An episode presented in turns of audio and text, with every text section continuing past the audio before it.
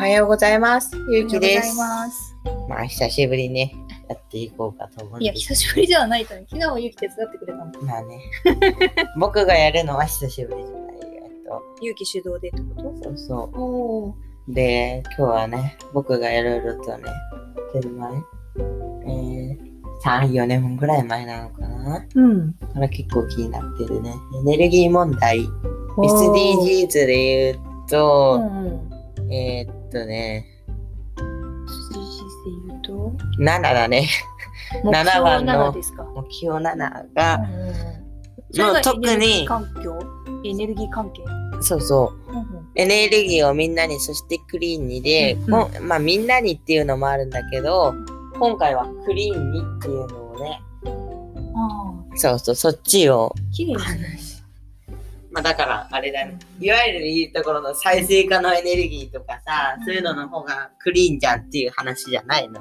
再生か再生可能エネルギー、ああ、持続。可能な社会を目指すっていう。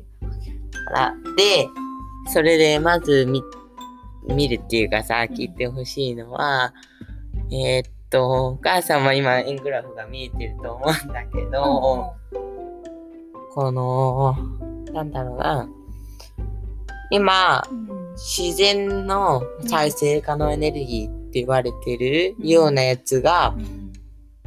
世界まあ主要国とかに限られてきちゃうけど、さすがに全部統計取るのは難しいから、うん。サイト見つけた限りで言うとう、ん。再生可能エネルギーが26%。うんうん。で、化石燃料類が、まあ、ざっくり、どれぐらいだ ?60% ぐらいになってるのかな？これは、60ちょいぐらいの感じで、で、65ぐらいか。そのぐらいだ。そうすると残り15分くらいですかね。15ざっくり。そうだね。うん15とかそれぐらいが、てか10なんだけど、10が、まあ、原子力になってて、まあ、化石燃料と原子力がっていうのは違うんだけど、うんまあ、原子力は、化石燃料とは違って、二酸化炭素とか、あの、温室効果ガスって呼ばれるものを排出しないんだけど、うんそう、なんだけど、有害なね、やっぱりまた別の有害なものを、何十年何百年というそうそう、そう、何めっちゃ少量なんだけど、その物質がもうすごい有害だから、怖い物質はちっちゃいけど出すから、うんうん。まあそれも考えるとあんまり良くないねって感じなんだけど。あんまり、じゃなくて全然お母さんは良くないと思います。で、まあ、簡単に言うとですね、あと30年でうんエネルギーが尽きちゃうんですよ。ああそうですゆ。うきが40歳ぐらいの時に エネルギーがなくなっちゃう。今のまんまのエネルギーは使えなくなっちゃうってことだよね。そうなんです、お母さんはおばあちゃんになってる頃だね。うん。寒いっちゅうことですかね。わかんないけど、でね、みんなも意外と、こう、まあ、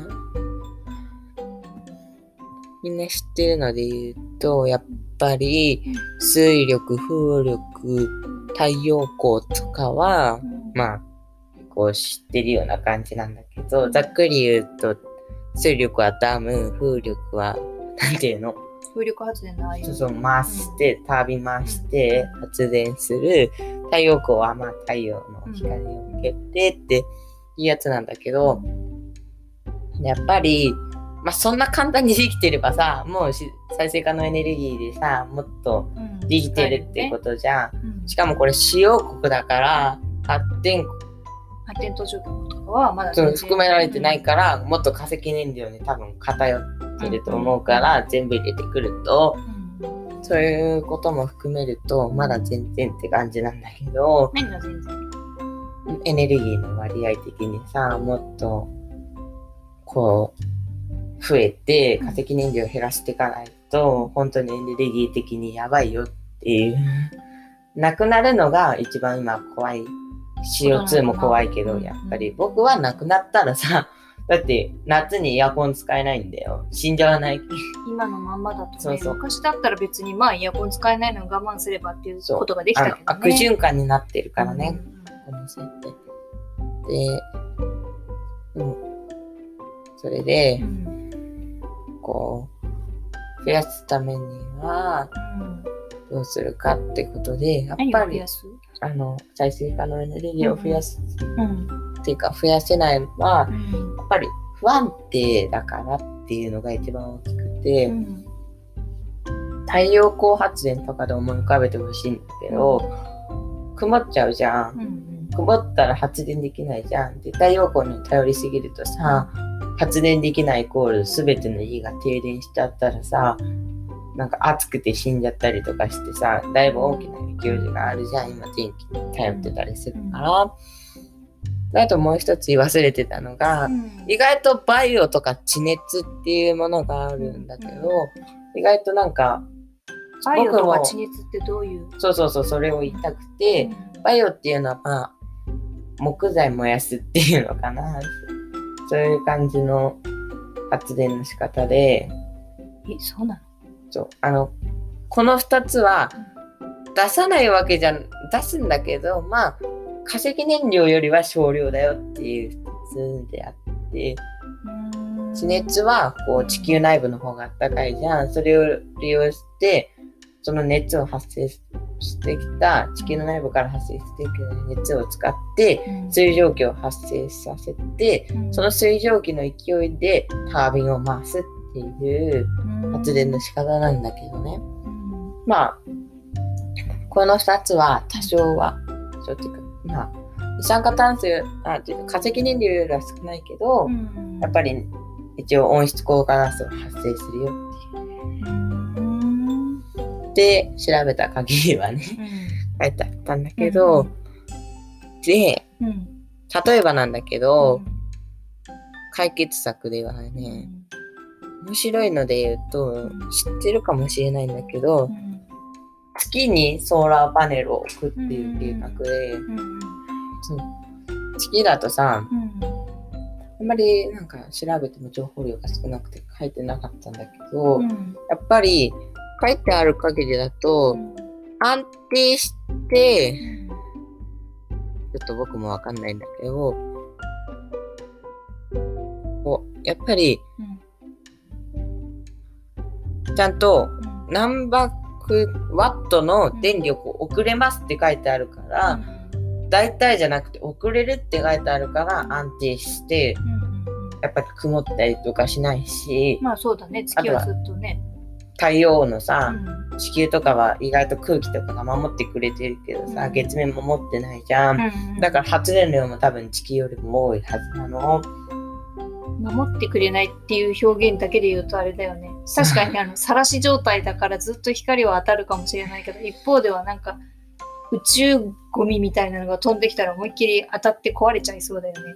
守ってくれるってさ、あのうん光、今と紫外線とか浴びてきたらさ、有害だけど、それが太陽光として降り注いでくれれば、ある意味発電量が多くなるっていうのが言いたくて、それをやるっていうのがあるんだけど、うん。で、それの問題はですね、うんやっぱり今の技術では予算なんですよね、予算。まあそりゃそうだろうね。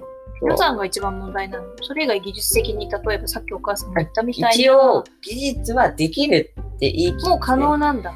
そうやることは可能だけども、あとはそのための予算が足りない。予算が。そう。そういう意味で言うとさ、なんかガチ入れてあの予、で、うん、言うと、やっぱり、うんこう、莫大なお金が今はかかっちゃうわけじゃん、技術的にも考えて。うんうんで、そのお金を普通にうん地上にいっぱい作った方が、太陽光発電とかをいっぱい作った方が早いんじゃないかって、まあ、実際問題発電量はそっちの方が多くなるかもしれないんだけど、だけど、やっぱり月だと安定するから、うん安定して送れるっていうのは大きいからうん、どっちにするかなっていううん。賛否両論が分かれてるみたいだけど、うん。やっぱりこういうところでも賛否両論が分かれるからこそ、やっぱりあんまり進まないんじゃないかなって思うけど、僕はなんかちょっとこのあってはいいかなって思ったけど、うん。まあ、こんな感じで今日語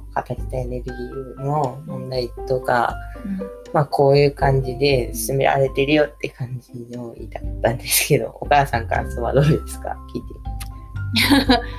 まずは勇気がなんでエネルギー問題について着目したのかとか、うんあとはその勇気としてはその賛否両論いろいろあるけどもどういう考えを持っているの？今のところ勇気の中で一番有力なのはこれがいいと思うとかうんそういうのはやっぱり聞きたいかなって。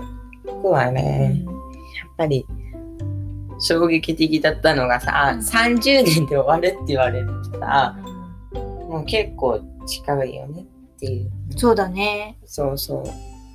でもっと早くなるとかそういうことも言われてるかな。かねずれる可能性は大いにあり得るしうん。とにかく今の状態をそのまま維持できると思っちゃいけないってことだよね。自分自身も変わるだろうし。そう。温度がお母さんなんてそう、その前に地球が持ちこたえなくなっちゃう可能性だってあるもんね。あの、温暖化現象とかそういうもろもろで、環境がいろいろ変わったり。だから、うん。まあ、貧困とかもちょっとかわいそうなことなんだけど、かわいそうっていうか、うちもね、気をつけないとね。貧困とかそういうのうも、ん。時間はないと思うんだけど、うん。こっちは現実的にもう時間がないって分かりきっていることだからこそ、30年後にはもうなくなるって試算が出てるっていう意味でそうそうそう。ん。しかも温暖化もやばいし、もう圧倒的に数値とか計算とかで出されちゃってるから、そうだよね。明確に。ちゃんと試算がされてるんだもんね。意外とエネルギーって着目する人がいなかったりする。から、そう。なのなんか他に比べてなんとなく少ないなって思ったりもするけど、まあ個人的な感想なんだけど、あーうん。うん。そう。で、なんか僕はちょっとそれにやってみたいなと思って結構調べたりして、うん。でやっぱり月に置くっていうのは、なんていうの？今まで安定しないとか言われてきてるから、うん安定しないって言われてるので安定するんであればやっぱりいいアイデアじゃないかなって思うけどでもやっぱりこう技術が発展すればもっとお金もなく月に置けると思うんだけど、だけどそれまで地球が持ちこたえてるかっていうと化石燃料の量が持ちこたえるかっていうとうーんって感じじゃんやっぱり。だから難しいよねって。でも僕はお金はかかるけど月に置くっていうのは、うん。